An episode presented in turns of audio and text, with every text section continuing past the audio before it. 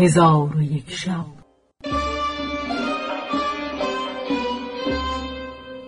چون شب 301 برآمد،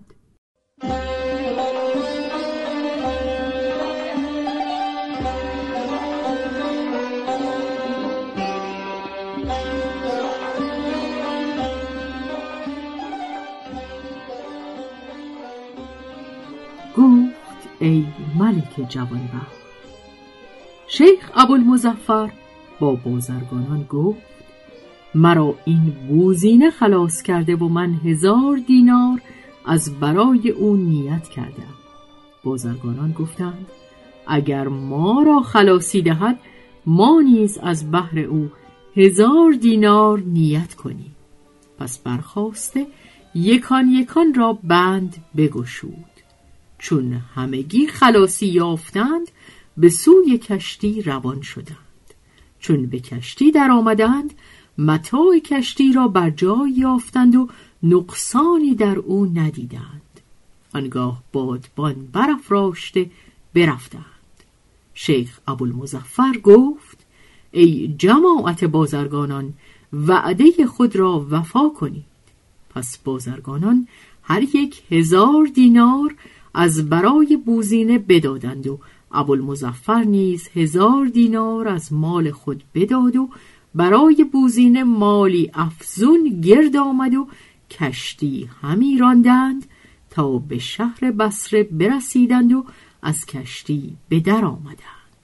آنگاه شیخ ابوالمظفر گفت ابو محمد تنبل کجاست؟ خبر به مادر من برسید. وقتی که من به پهلو خفته بودم مادرم بیامد و به من گفت ای فرزند، شیخ ابوالمظفر از سفر بازگشته، برخیز و به سوی او برو و او را سلام کن و از آنچه از بهر تو خریده جویان شو، شاید که خدا تو را گشایشی عطا فرماید.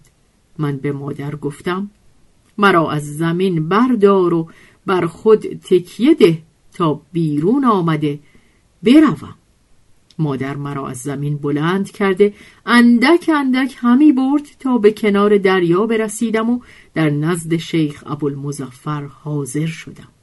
چون شیخ مرا دید گفت آفرین بر کسی که درمهای او باعث خلاص من و خلاص این بازرگانان گشته.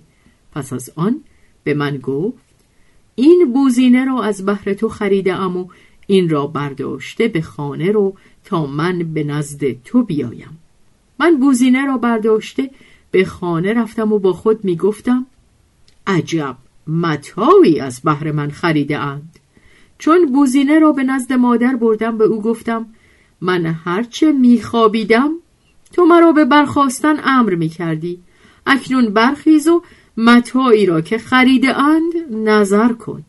این گفتم و به پهلو افتاده بخفتم.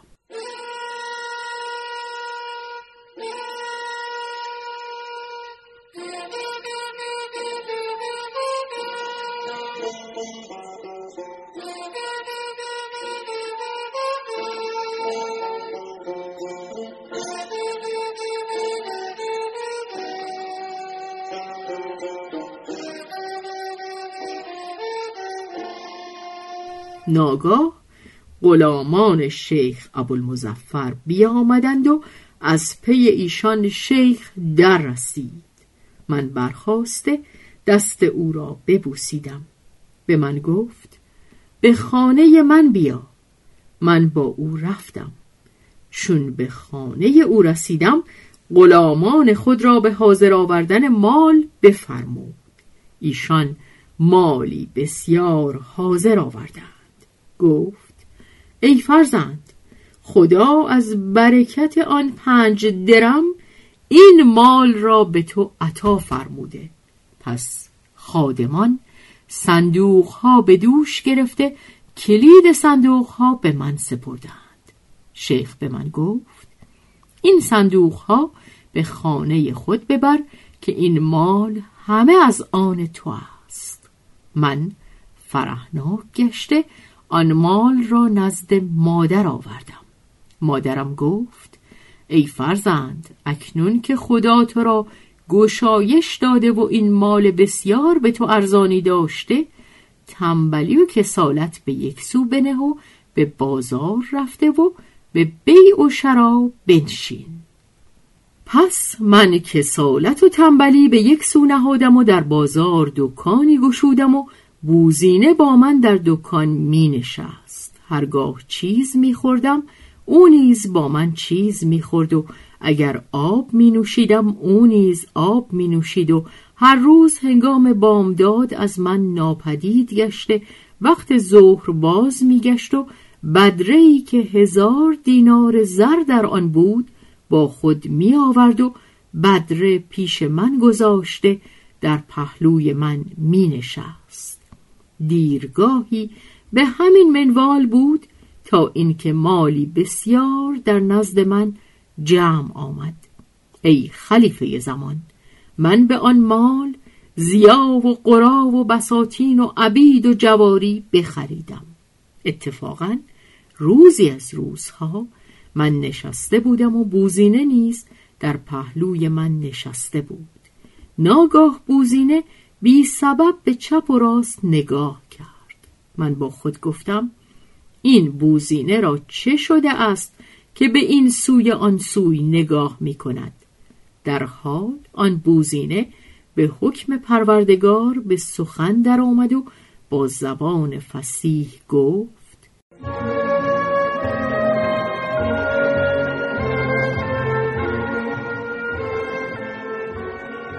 ای ابو محمد، من چون سخن گفتن او را بدیدم سخت بترسیدم.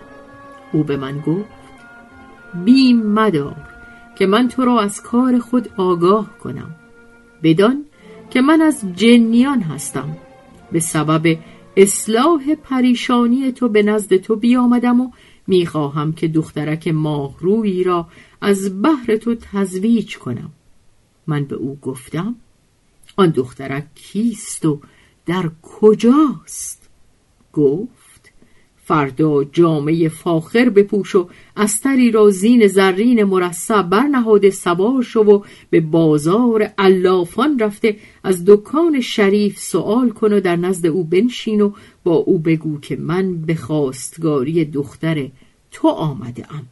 اگر بگوید که تو را مال نیست و حسب و نسب نداری، تو 1000 دینار به او بده. اگر بگوید این چیست، بیفزای و به مال ترغیبش کن.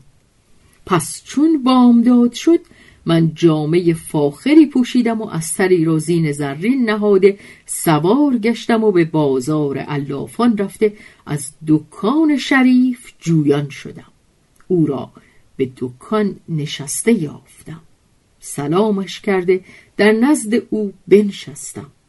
چون قصه به دینجا رسید بامداد شد و شهرزاد لب از داستان فرو بست.